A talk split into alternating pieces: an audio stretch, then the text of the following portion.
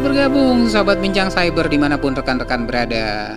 Pak, hari ini kita masih dalam masa PSBB di mana uh, banyak sekali rekan-rekan kita yang bekerja dari rumah, work from home, tapi ada juga teman-teman yang berkecimpung di dalam FSI yang masih ya walaupun sedikit agak lebih uh, senggang atau mungkin lebih sering di work from home, tapi tetap juga ada beberapa yang masih work from office. Anyway, Diskusi kita hari ini lebih banyak memfokuskan kepada eh, teman-teman uh, kita yang work from home, bagaimana atau apa sih kira-kira tantangan perubahan security landscape khususnya dalam uh, keseharian aktivitas mereka. Bersama saya hari ini sudah ada seorang yang wah pengalamannya sudah sekitar 20 tahun eh, di dalam network and security industry ya. Industri itu kita bilang. Jadi luar biasa pengalamannya dia banyak sekali berkecimpung di dalam uh, dunia cyber security dan nggak cuman konseptual tapi dia hands on juga cukup menarik. Uh, beliau adalah uh, ASEAN uh, F5 F5 ya uh, untuk posisi senior manager system engineer ya oke okay. Jadi benar-benar uh, cocok sekali untuk topik kita uh, pada episode kali ini membahas tentang uh, challenge atau uh, tantangan cyber security uh, khususnya ketika kita berada pada kondisi work from home. Oke, mari kita sambut Bapak Andre Iswanto.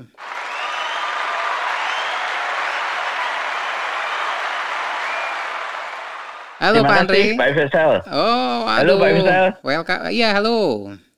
Halo. Terima kasih nih Pak Faisal. Sama-sama. Sudah dikasih kesempatan kita bisa bincang-bincang nih.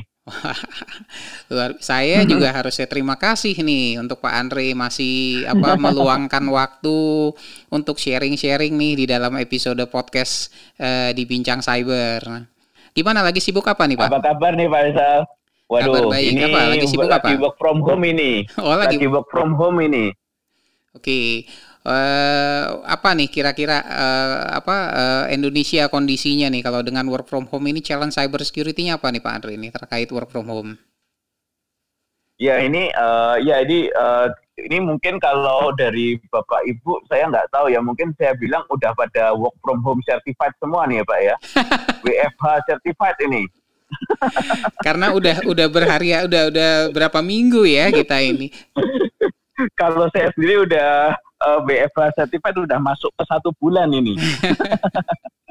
ya betul ya beberapa beberapa teman-teman kita udah udah kelihatannya udah lama juga ya jadi mungkin ya menciptakan satu keunikan baru Uh, ya dan hmm? dan ya tadi yang menjawab pertanyaannya uh, Pak Faisal nih. Jadi yang saya amatin ya kalau selama kondisi sejak sebulan yang lalu atau bisa dibilang kalau mulai bulan Januari karena pandemik virus ini saya lihat sih cyber attack-nya masih cukup aktif ini. Saya pikir dengan kondisi ini cybercrime-nya menurun atau gimana, tapi malah saya lihat dan bahkan menurut laporan dari FBI, kejahatan cyber di saat-saat work from home ini malah meningkat jadi 300 persen ini. Oh ya? Iya, jadi uh, jadi ya mereka kelihatannya memang sengaja memanfaatkan momentum ini. Uh, mereka mau mengambil keuntungan dari kondisi krisis ini untuk melakukan attack ya. Jadi saya lihat pun attacknya cukup variatif dari phishing, malware, bahkan beberapa melakukan ransomware gitu. Hmm, secara spesifik ya uh, ininya. Uh, ini kira-kira kalau kita lihat bahwa uh, kita bicara landscape-nya dulu nih. Sekarang landscape dari sisi cyber security hmm, hmm. ya.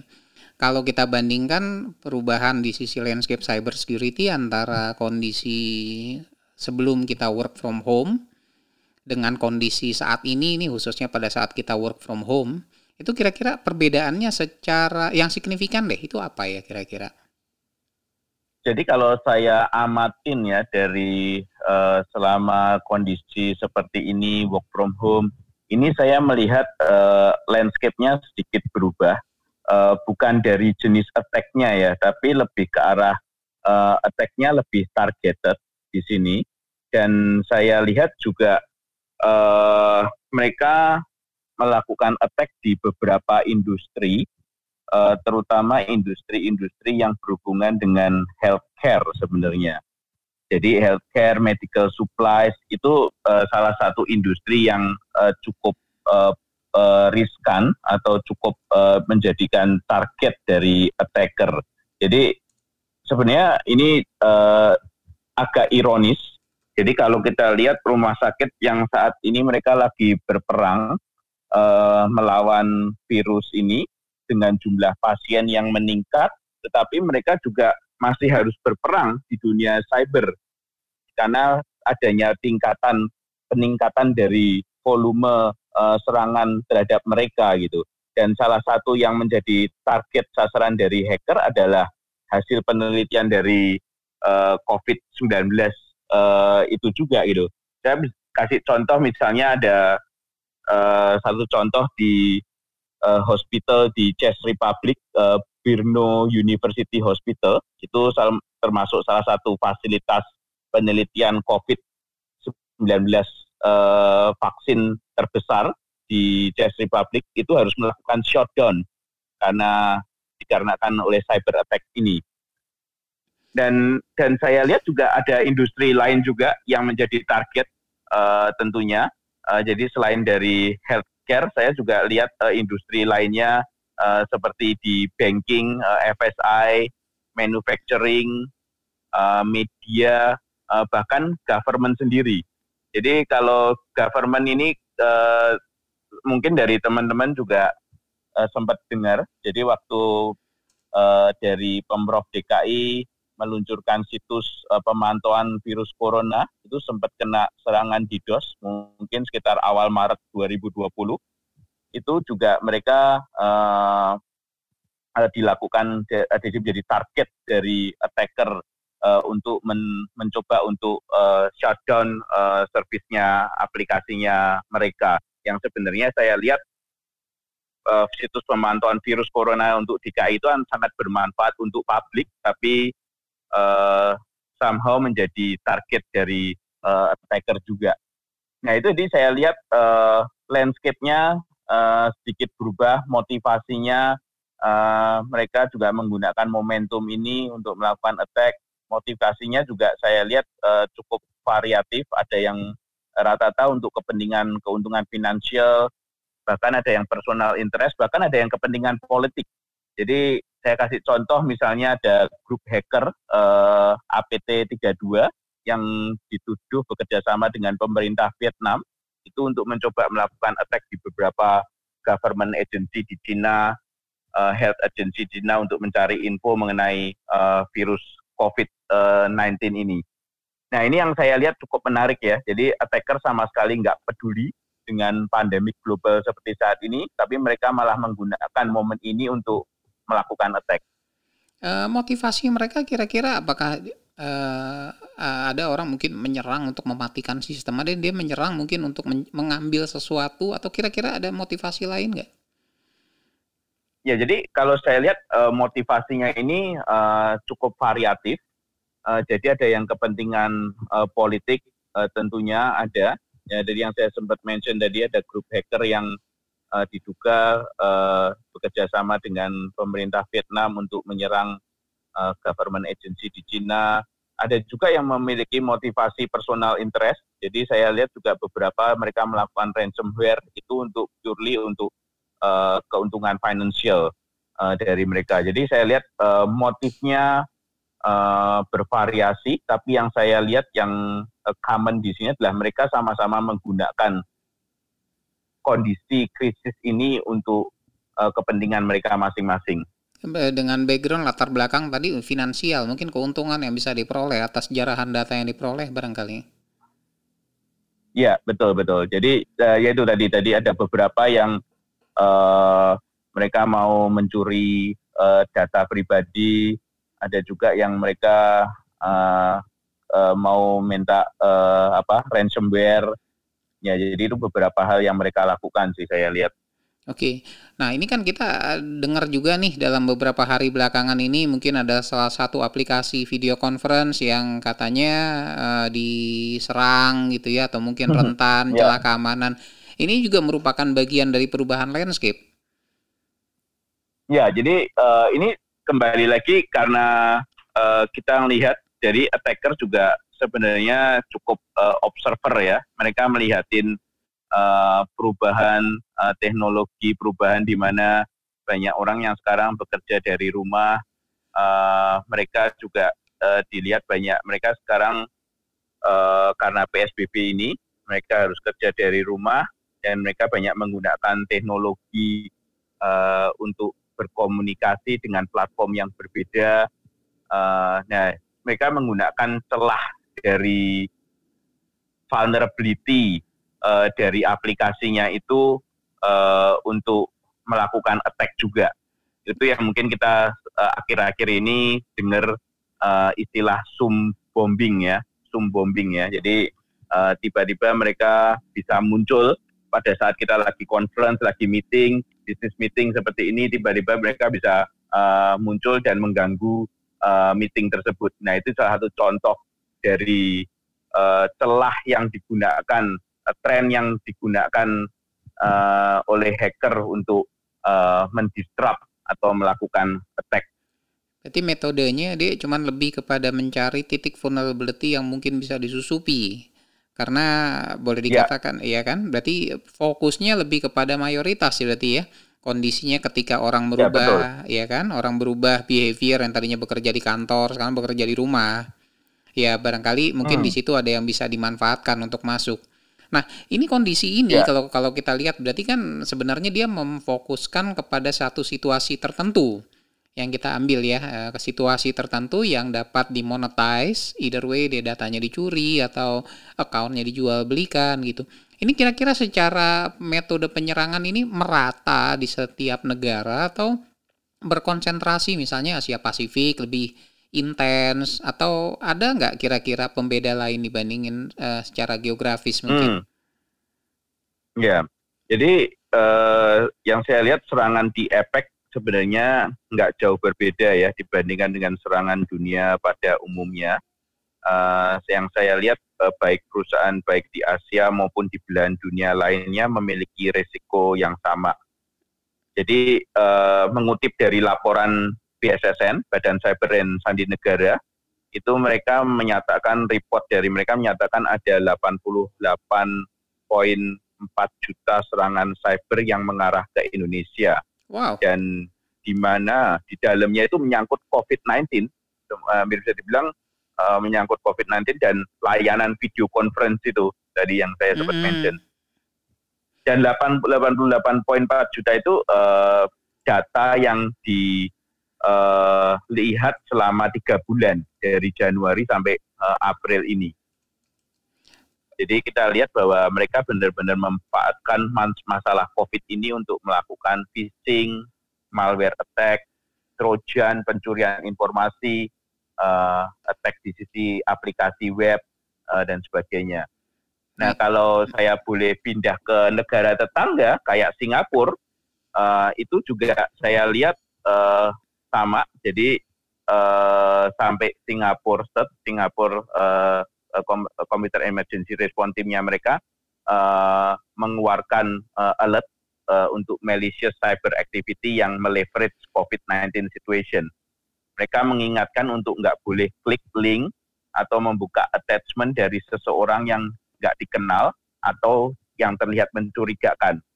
Dan mereka diminta untuk kalau mau cari informasi mengenai uh, kondisi terakhir mengenai COVID-19 selalu merefer ke websitenya Ministry of Health. Jadi jangan sembarangan buka email, uh, link, uh, attachment dan sebagainya. Oh iya, ini jadi satu satu mungkin sarana channel gimana seorang penyerang bisa mengirimkan uh, apa ya attack-nya ya mungkin kepada pihak lain yang tadi termasuk dari sisi phishing. Nah, ini ini ini satu yeah. ini satu satu hal yang menarik. Tapi ada juga eh, eh, apa namanya eh, pendapat yang dikatakan bahwa eh, katanya katanya kondisi ini semakin intens orang karena orang bekerja mungkin dari luar perimeter security kantor gitu. Mungkin dia kerja dari rumah atau dia kerja dari remote location yang lain selain rumah misalnya. Uh, itu kira-kira uh, situasi itu memang valid nggak kira-kira? Nah, artinya kalau ketika dia keluar dari perimeter uh, kantor tempat dia bekerja, otomatis dia lebih vulnerable dibandingin dia di inside. Benar-benar. Uh, kalau kita lihat dari uh, security change itu titik yang paling lemah itu malah di sisi end user ya. Jadi uh, sebenarnya kalau saya lihat ini based on dari report dari National Cyber Security-nya UK, dia bekerja sama dengan US Department Homeland Security. Uh, itu dia melihat bahwa cyber kriminal ini akan terus akan terus melakukan attack di beberapa minggu atau beberapa bulan ke depan dan di sini yang menarik dari reportnya ini, uh, ini bisa dibilang semua uh, attack-nya ini, ini targetnya itu dari sisi end usernya, dari sisi pemakainya gitu loh. Jadi hmm, hmm. kita lihat ada tiga ancaman besar ini yang di yang saya amatin. Jadi ada di laporan report itu ada tiga ancaman besar yang menyerang dari end usernya.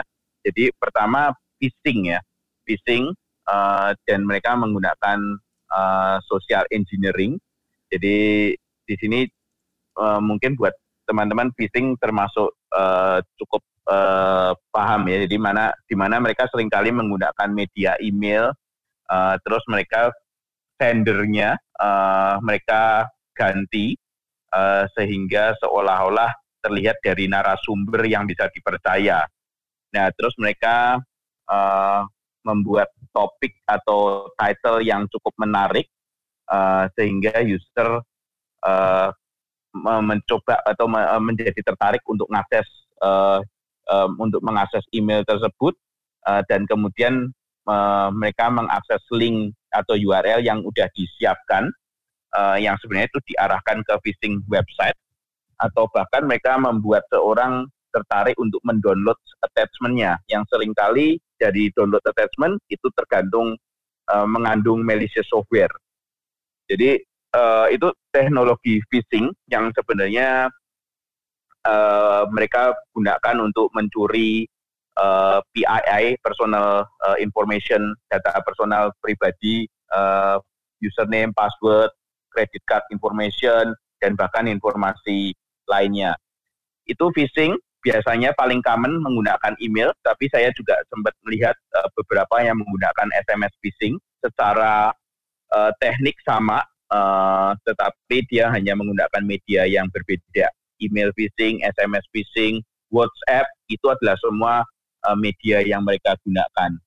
Nah, terus kemudian kalau kita lihat selain phishing juga yaitu, jadi sekarang kita lihat uh, banyak organisasi yang sebenarnya tidak mengantisipasi ya kejadian ini dan ini sebenarnya menyebabkan banyaknya tantangan pada saat uh, contohnya di Indonesia uh, government meminta agar semuanya work from home PSBB. Nah mereka nggak nggak belum belum menyediakan remote access infrastrukturnya atau bahkan yang sudah tersedia pun tidak didesain untuk digunakan oleh seluruh karyawan mereka. Nah tantangan-tantangan tersebut itu uh, uh, selain dari tantangan-tantangan dari infrastruktur, mereka juga mempunyai tantangan terutama terkait dengan security-nya. Karena sekarang caranya user mengakses yang dulu dari kantor, sekarang mereka bisa mengakses data-datanya dari luar dan itu uh, adalah tantangan tersendiri buat organisasi untuk memastikan bahwa datanya aman. Nah, sebenarnya uh, hal ini yang uh, malicious cyber actor gunakan kondisi ini untuk mereka mencoba untuk mengeksploitasi beberapa uh, vulnerability yang sudah diketahui di remote access teknologi yang uh, digunakan atau meng, uh, mereka mengeksploitasi vulnerability di remote tools aplikasi yang mereka gunakan untuk uh, mencuri data uh, uh, dan sebagainya. Nah, dan itu itu yang kedua dan yang ketiga uh, adalah threat dari malware itu sendiri.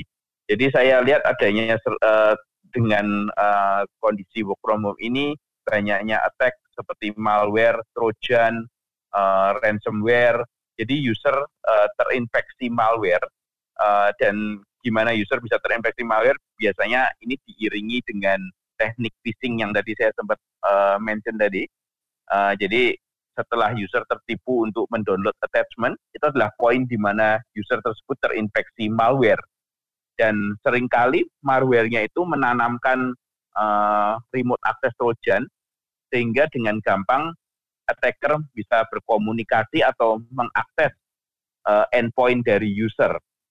Nah, dari situ mereka bisa lakukan apa aja uh, apa aja karena udah terhubung dengan uh, command and uh, control servernya mereka dan mereka bisa setiap kali mereka bisa melakukan transfer data tanpa diketahui atau seringnya kita sebut dengan exfiltrate data. Nah itu di, yang saya lihat tiga ancaman besar yang yang saya amati pada saat kondisi work from home ini dan itu semuanya menyerang ke end user.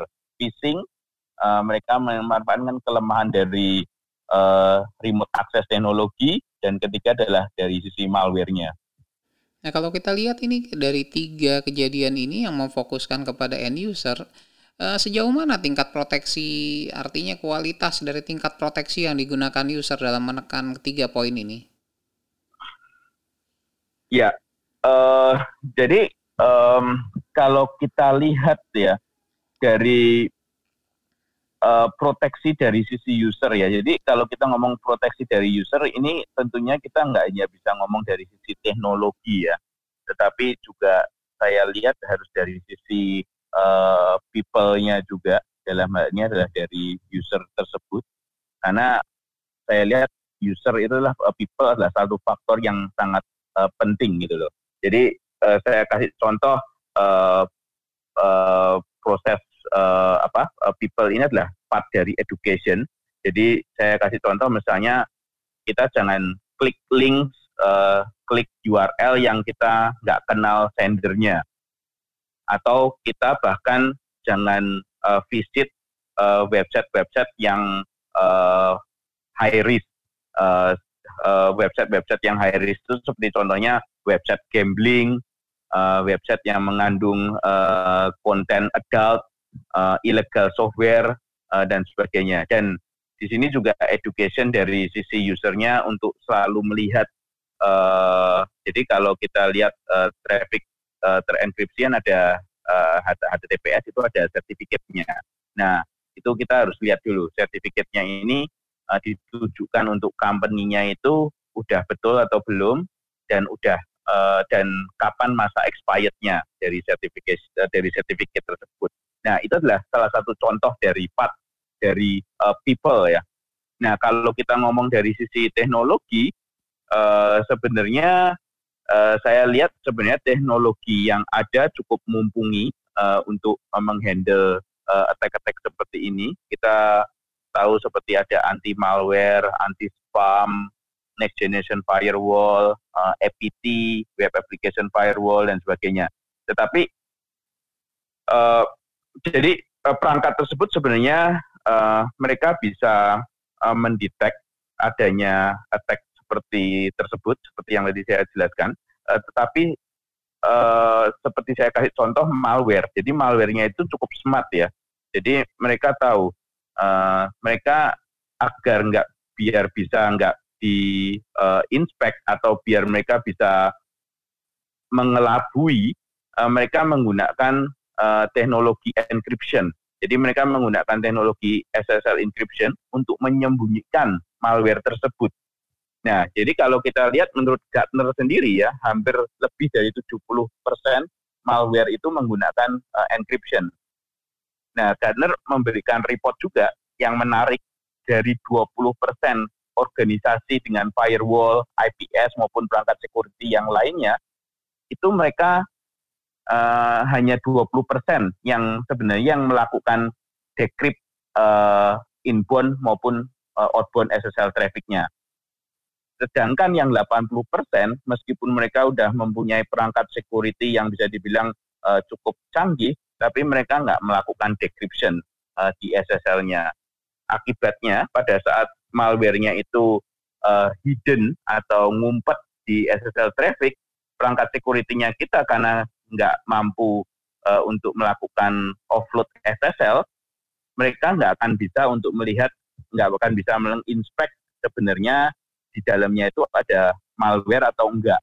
Nah, itu yang sebenarnya celah itu yang digunakan oleh attacker mereka untuk melakukan uh, malware attack. Jadi di sini saya melihat bahwa uh, perangkat security uh, beberapa memang tidak didesain untuk melakukan uh, SSL atau TLS offload. Karena saya lihat algoritma dari SSL TLS sendiri yang cukup kompleks ya, yang nggak semua perangkat security uh, sebenarnya uh, memiliki kemampuan untuk melakukan offload. Karena seperti yang saya kasih contoh teknologi uh, SSL uh, sendiri sekarang udah menuju ke TLS uh, 1.3 uh, mereka menggunakan perfect forward uh, uh, di mana uh, mereka menggunakan uh, session key yang berubah-ubah uh, tiap kali sehingga pada saat satu single session key terkompromis itu tidak bisa digunakan untuk mengakses uh, session yang lain. Dan selain itu biasanya kenapa perangkat security itu enggak melakukan offload ya karena performance degradation sih pada saat mereka melakukan offload SSL. Oke, ini kalau saya lihat antara model serangan dengan teknologi ini terkesannya kejar-kejaran ya. Jadi eh, ketika teknologinya keluar, metode penyerangannya juga diimprove semua kejar-kejaran. Artinya nih semua keep up. Tapi faktor manusia kita kembali lagi tadi atas cukup cukup satu hal yang cukup menarik katanya manusianya ketika dapat linknya penasaran gitu ya. Udah tahu curiga gitu tapi tetap masih diklik. Itu kira-kira berarti uh, kalau dengan kondisi yang ada sekarang terlepas dari teknologinya mungkin ketika orang work from home pasti akan akan ya ada sedikit perbedaan barangkali bisa sedikit lebih rendah atau makan jauh lebih rendah gitu tergantung circumstance-nya Nah, sementara dari sisi faktor manusia mungkin kesiapan psikologis atau mungkin maturity ketika dia mendapat phishing tadi ya. E, terus kemudian dia klik gitu ya, barangkali tadi e, definisi itu. Nah, kalau kita lihat e, secara overall e, barangkali dengan ketika orang menjadi sekarang ini dari work from home Eh, bagaimana mereka menyikapi atau ada pengaruh nggak tingkat kesadaran? Atau mungkin kalau kita lihat dari insiden phishing yang terjadi uh, barangkali Pak Andri ada datanya kita compare ketika orang melakukan work from home mungkin tingkat phishing semakin tinggi atau semakin atau apalah kira-kira perbedaan yang yang yang terjadi gitu. Karena kalau kita lihat tadi kan kembali teknologi dengan metode attack-nya akan saling kejar-kejaran teknologi akan tutup metode attack-nya akan beda. Tapi sementara ada faktor yang dinamis di tengah itu humannya, people-nya itu yang nggak bisa dipredik uh, ininya itu gimana ya kalau kita lihat. Kan itu cukup menarik kan kalau kita lihat ke uh, komponennya kan. Tadi kita bicara teknologinya ya kan. Uh, sementara di satu sisi manusianya uh, curiosity-nya tinggi ya, tetap aja diklik-klik lagi gitu barangkali. Ada nggak kira-kira perubahan? ya kalau kalau saya lihat sih itu uh, ya itu uh, human nature ya. Jadi uh, kita itu bisa dibilang manusia memiliki tingkat curiosity yang uh, cukup tinggi ya. Jadi terutama pada saat kondisi seperti ini semua orang mau tahu waduh ini uh, uh, gimana ini uh, udah ada antivirusnya belum uh, ini uh, PSBB barusan diperpanjang lagi. Nah, itu kan uh, jadi tingkat curiosity dari user itu uh, terutama dalam kondisi seperti ini kan cukup tinggi ya. Jadi memang uh, itu nature-nya kita sebagai manusia adalah uh, punya tingkat curiosity yang tinggi ya. Ya tapi uh, ya tentunya ini adalah part dari education yang kita harus lakukan terus menerus jadi continuous education uh, tentunya uh, dan memang ini yang uh, karena nature dari manusia itu itulah yang digunakan uh, oleh attacker sebenarnya memanfaatkan kondisi ini Makanya pada saat mereka melakukan phishing pun mereka membuat title yang menarik, yang berhubungan dengan uh, kondisi saat ini. Uh, usernya yang ngirim pun dilihat seolah-olah dari badan yang memiliki kredibilitas, uh, seperti misalnya dari WHO atau yang ngirim pun dari uh, dengan menggunakan title dokter. Jadi seolah-olah ini narasumbernya Valid, uh, ya? sangat uh, terpercaya. Ya kelihatannya valid gitu loh. Padahal... Nah itu itu itu beberapa uh, teknik yang dipakai itu. Nah okay. ini ya part dari education ya kita ya. Hmm. Oke okay, terlepas dari dari sisi faktor edukasi lah sejauh mana. Tapi beberapa perusahaan kalau dilihat eh, sebagian besar ya, kalau dilihat masih mindsetnya kepada ini kita ngebendung ini semua dengan teknologi gitu. Uh, artinya mungkin mm -hmm. mereka nggak bisa berharap karakter psikologis manusia pengguna end user karyawan atau siapa pun itu yang ada di mereka punya jaringan itu mampu untuk beradaptasi segitu cepat sehingga kadang-kadang dikasih yeah. PR ditaruh semuanya ke teknologi biarin deh teknologinya yang ngurus gitu kan Nah, sementara ya kan. Nah, tadi kalau tadi dari Pak Andre jelasin tadi dari sisi SSL-nya, sekarang TLS 1.3 gitu kan kondisinya. Nah, ini kira kira-kira kalau saya eh, loncat lagi sekarang ini kita bicara dari sisi faktor teknologinya. Uh, ada uh, di samping tadi ada istilahnya bisa dibuka deh paketnya dilihat dulu dalamnya valid apa enggak karena tadi kan serangan malware dengan SSL. Eh, kira-kira ada hal lain nggak yang bisa kita manfaatkan dari teknologi untuk menekan tingkat uh, serangan ini seminimal mungkin, khususnya pada kondisi work from home? Ya, jadi uh, ya tentunya dari sisi ya tadi yang kembali ke people uh, dan teknologi ya. Jadi sebenarnya kalau ngomongin security harus balance semuanya ya. Jadi nggak bisa hanya dari sisi teknologinya, tapi dari sisi people, proses maupun dari sisi uh, teknologinya.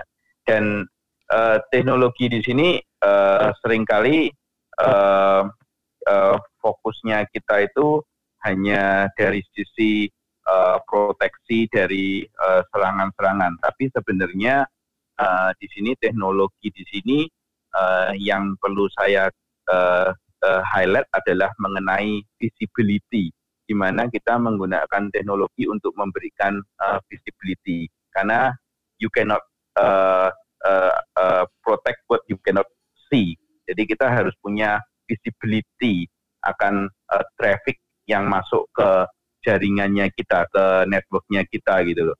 Jadi yang tadi saya kasih contoh itu, uh, jadi ada banyaknya malware yang ngumpet uh, di SSL traffic uh, dan kebanyakan perangkat security maupun dari networknya kita nggak mempunyai visibility uh, akan konten dari uh, traffic tersebut padahal di dalamnya ditutupin oleh malware.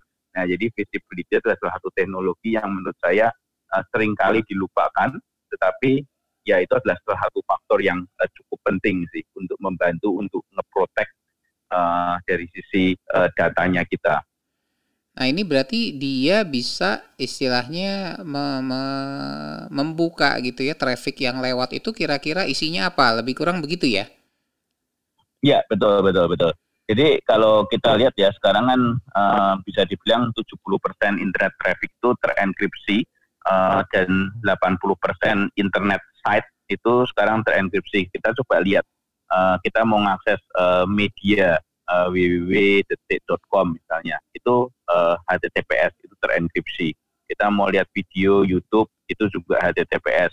Uh, site banking, site game itu semuanya uh, terenkripsi gitu loh.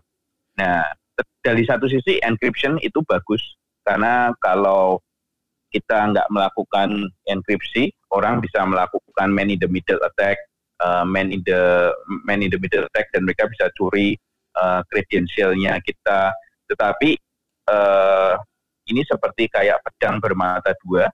Jadi dari satu sisi uh, bagus, tapi juga teknologi ini digunakan oleh attacker juga gitu loh untuk mereka me menyembunyikan uh, attack-nya mereka biar nggak kedetek gitu. Jadi ini seperti pedang uh, bermata dua. Nah ini yang kita harus memiliki kemampuan untuk bisa mendekrip uh, atau bisa uh, buka bungkusannya, buka TLS-nya sehingga kita bisa inspect. Nah itu kuncinya adalah di visibility tadi. Oke. Nah, eh, kalau misalnya nih kita sudah melakukan inspection, nah ini sekarang kan eh, problemnya adalah penggunanya ini bisa di mana aja kan, bisa di rumah, bisa di kantor. Kira teknologi ini bagaimana mengcover eh, lokasi orang yang bisa, yang pada umumnya tidak berada pada satu lokasi yang sama deh? Yang pada ya, jadi jadi uh, jadi kita bisa uh, gunakan teknologi visibility ini uh, biasanya di uh, organisasinya karena di organisasinya kita itu adalah uh, data-datanya kita itu kesimpan di situ gitu. Okay. Jadi data-data yang berhubungan uh, dengan perusahaan, data yang sensitif itu semuanya uh, berada di uh, data centernya kita. Nah, itu adalah poin di mana kita uh, bisa melakukan inspection uh, lebih lanjut. Okay. Nah, dan kita juga bisa karena work from home ini uh, trafficnya itu kan akan masuk ke uh, ke kantor ya. Nah, itu kita mau memastikan bahwa traffic yang masuk ke kantor pun uh, kita punya visibility-nya. Jadi jangan hanya asal-asalan user bisa uh, download uh, dan pada saat download harus dicek dulu ini yang mereka download ini ada virusnya enggak, ada malware-nya enggak. Nah, itu teknologinya itu kita bisa gunakan visibility di uh, parameter di data centernya kita. Oke, berarti setiap traffic in out itu semuanya benar-benar dilakukan inspeksi pengawasan apakah dia memang benar-benar traffic yang legitimate atau yang tidak legitimate. Mungkin begitu ya Pak Andre ya. Betul, betul. Ya, jadi uh, yang kita lihat memang harus traffic uh, in maupun uh, traffic out gitu. Kita nggak hanya bisa lihat dari satu sisi aja, tapi termasuk dari uh, traffic incoming maupun traffic yang uh, outgoing juga. Oke, nah ini berarti teknologi visibility ini sebenarnya satu teknologi baru atau memang sudah sudah ada sebelum sebelumnya? Uh, jadi uh, sebenarnya ini bukan teknologi yang uh, baru sebenarnya. Uh, jadi sebenarnya uh, bisa dibilang uh, perangkat security itu sebenarnya memang udah tahu bahwa uh, mereka membutuhkan uh, teknologi uh, SSL offload uh, atau uh, harus memiliki visibility uh, baik itu unencrypted, unencrypted maupun encrypted traffic. Tapi yang menjadi masalah uh, dari perkembangan dari sisi teknologi uh, chipper sendiri yang semakin lama semakin advance uh, dan tentunya juga masalah dari uh, ketidakefektifan uh, pada saat uh, perangkat security tersebut melakukan offload. Jadi uh, di sini uh, dari US uh, National Security uh, Agency, National Security Agency, mereka merek, merek, memang merekomendasi untuk tiap organisasi itu melakukan SSL atau TLS inspection, tetapi mereka rekomendasinya adalah melakukan uh, eh, SSL atau TLS offload di centralized point. Karena pada saat perangkat security-nya kita, tiap perangkat security-nya kita uh, melakukan offload itu sebenarnya nggak akan efektif dan menimbulkan kompleksitas. Jadi makanya mereka minta untuk uh, rekomendasinya adalah melakukan SSL offload di centralized point. Jadi mereka menyebutnya dengan do it well, do it once. Jadi lakukannya cukup sekali. Jadi jangan di offload di multiple point itu akan menimbulkan kompleksitas dan selain itu nggak efektif. Oke, ini uh, kalau yang saya tangkap dari konsep visibility ini berarti sebenarnya karena model serangan kita itu kan model penyerangan itu kan dinamis sekali. Artinya kalau tadi kita lihat kondisi ada work from home, kemudian COVID yang menjadi inti keywordnya, trending lainnya barangkali, kemudian uh, attacker juga beradaptasi gitu ya, beradaptasi melakukan serangan-serangan yang variatif. Kemudian tanpa adanya visibility ini, perubahan dinamisasi dari model serangan itu akan sulit diidentifikasikan ya understanding saya dengan konsep visibility. Artinya sebenarnya konsep visibility ini membantu menolong untuk mengidentifikasikan dinamisasi atau model-model serangan yang variatif ya.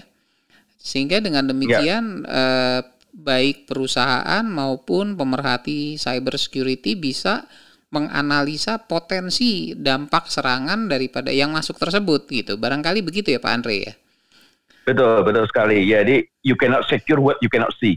Iya, berarti kita kalau misalnya kita berbicara konsep uh, visibility ini adalah lebih membantu uh, agilitas. Agilitas dalam artian jika ada perubahan-perubahan model serangan, maka adaptasi yang dilakukan perusahaan dan uh, komunitas cyber security juga mungkin bisa lebih lebih cepat ya gitu untuk mengantisipasi. Ini ya. satu hal yang useful banget nih.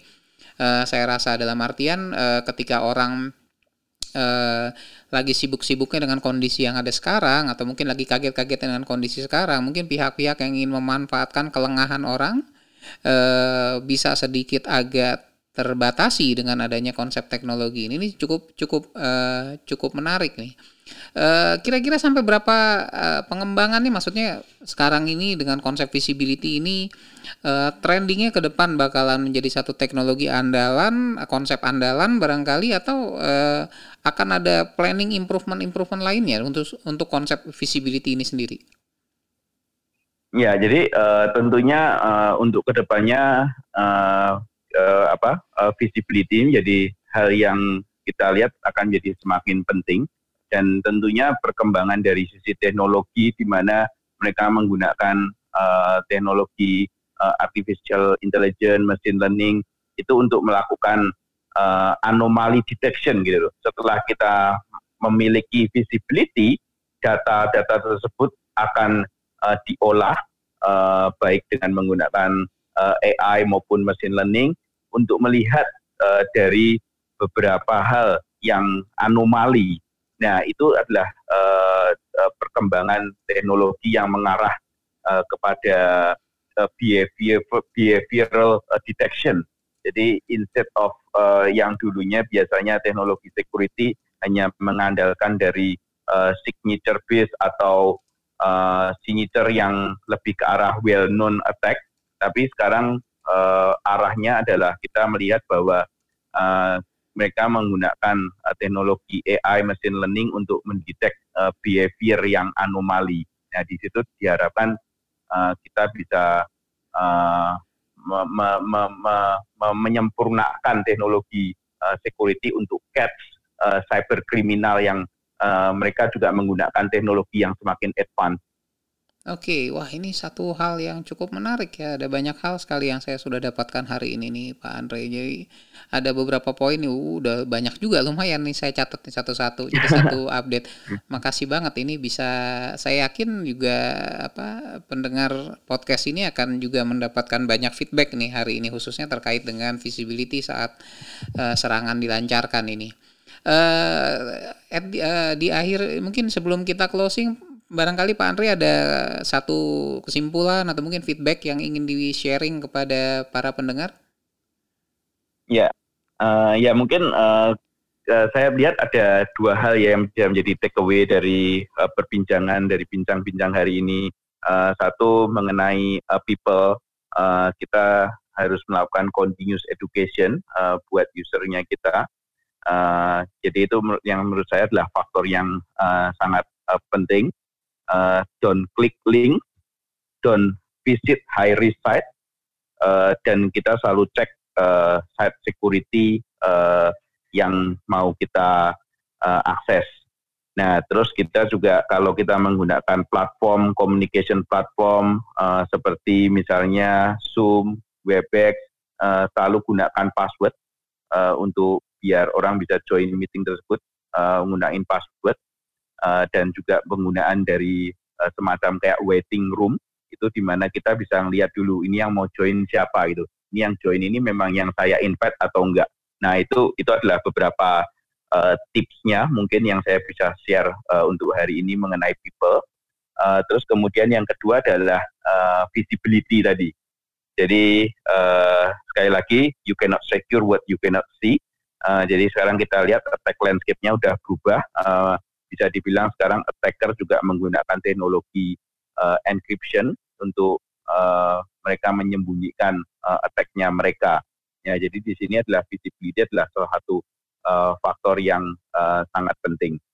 Yaitu mungkin dua takeaway yang bisa uh, mudah-mudahan uh, bisa bermanfaat buat rekan-rekan uh, teman-teman uh, yang mendengarkan podcast hari ini juga ini.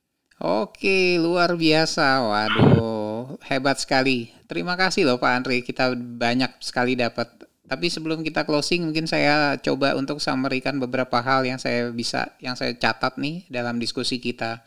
Yang pertama, kalau dilihat landscape-nya ini sebenarnya sekarang makin lama makin targeted attack ya. Jadi karena kondisi orang work from home mungkin kalau dulu pakai AK47 tembak semua kalau sekarang sniper ya jadi fokus pada satu area tertentu nih serang kena gitu ya Nah, salah satu industri yang tadi dimention oleh Pak Andre adalah lebih banyak mungkin fokus kepada healthcare, healthcare industry.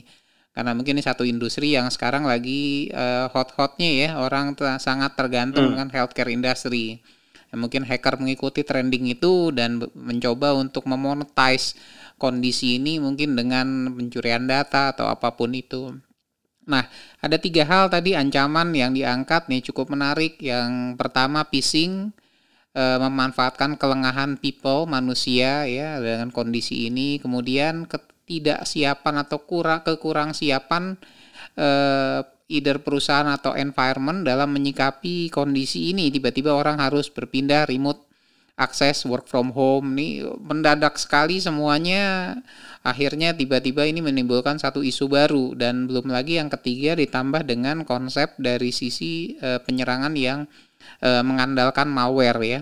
Nah, sehingga mungkin dari sudut pandang teknologi yang mungkin kita highlight di sini adalah visibility artinya menyediakan satu e, transparansi dari sisi data yang hilir eh, apa bolak-balik ya mondar-mandir datanya gitu dicek dilihat. Hmm. Nah karena sebenarnya kan metode penyerangan ini sangat amat dinamis. Artinya kalau kita mengandalkan konsep signature itu mungkin udah telat, tapi ketika kita memanfaatkan konsep visibility, sistem bisa melihat jauh lebih dalam terhadap data yang lewat, akhirnya bisa dianalisa ya. yang disebut behavior ya Pak Andre ya. Jadi mungkin behaviornya tadi kita kalau dulu konsepnya defending, security, sekarang mungkin lebih kepada prediktif barangkali karena visibility-nya hmm. udah kelihatan. Artinya kita mungkin udah dua tiga langkah sebelumnya udah bisa mengantisipasi arahnya ke arah mana gitu ya ini mudah-mudahan ya, dengan kita ada mempelajari patternnya patternnya jadi sebelum sebenarnya actual attack itu happening kita bisa udah tahu dulu gambarannya oke ini lebih kurang menyerang ke arah mana gitu ya. Hmm, Jadi secara yeah. itu uh, ini menarik sekali satu satu hal yang cukup menarik untuk kita uh, bahas dan uh, apa saya yakin ini bisa memberikan satu perspektif baru bahwa ya tadi saya ambil keywordnya tuh you cannot protect what you cannot see ya. Wah, jadi yeah. tagline kita hari ini you cannot protect what you cannot see. Waduh, itu dari Pak Andre nih. uh, kita dapat keywordnya. Oke, okay, uh, Terima kasih banget. Ini banyak banget yang kita udah ambil. Saya yakin juga uh, pendengar podcast juga akan berpendapat demikian nih kita uh, banyak sekali untuk bincang-bincangnya. Saya yakin juga akan ada pertanyaan-pertanyaan barangkali dari para pendengar. Mungkin kalau ada nanti bisa uh, dituliskan di dalam uh, website. Nanti saya akan uh, forward nanti ke Pak Andre ya Pak Andre boleh ya kalau ada yang tanya-tanya ya. Boleh, boleh. Uh, boleh. Dengan senang hati. Saya wow. terima kasih nih Pak Faisal udah diundang dalam acara ini. Mudah-mudahan jangan kapok undang saya ya Pak. Ya. Oh, ya, enggak, lagi enggak. Ya, Pak, session, Pak. tidak, tidak ada yang kapok. Oke. Okay. Oke, okay. jadi uh, saya rasa begitu uh, rekan-rekan sobat bincang cyber barangkali kalau ada pertanyaan nanti boleh ditulis. Nanti akan saya ja, uh, akan uh, teruskan nanti ke Pak Andre untuk bisa uh, diberikan responnya. Oke. Okay? Uh, ya, Oke, demikian uh, sobat bincang cyber kita sudah sampai mungkin, di akhir. Mungkin uh, Pak Faisal uh, sebelum saya tutup mungkin saya mau mengucapkan uh, apa mau mau uh, menyampaikan satu hal Pak. Jadi uh, saya juga mau uh, buat Bapak Ibu yang mendengarkan podcast ini uh, uh, mudah-mudahan ber, bermanfaat juga uh, hari ini dan saya uh, mau uh, mau uh, minta agar kita jaga kesehatan, stay healthy, stay safe.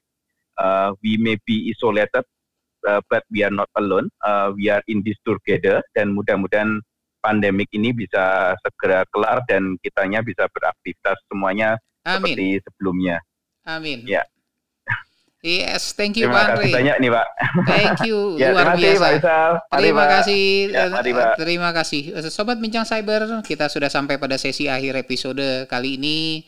Uh, jika ada pertanyaan, boleh langsung ditulis ke dalam website. Nanti uh, akan saya teruskan kepada narasumber kita hari ini. Demikian, terima kasih atas supportnya, atas followernya, atas subscriptionnya, dan juga atas feedback-feedback yang sudah kami terima. Semoga Bincang Cyber bisa terus berkembang dan memberikan respon yang positif atas permintaan dari para pendengarnya. Terima kasih, sampai bertemu lagi di dalam episode Bincang Cyber selanjutnya.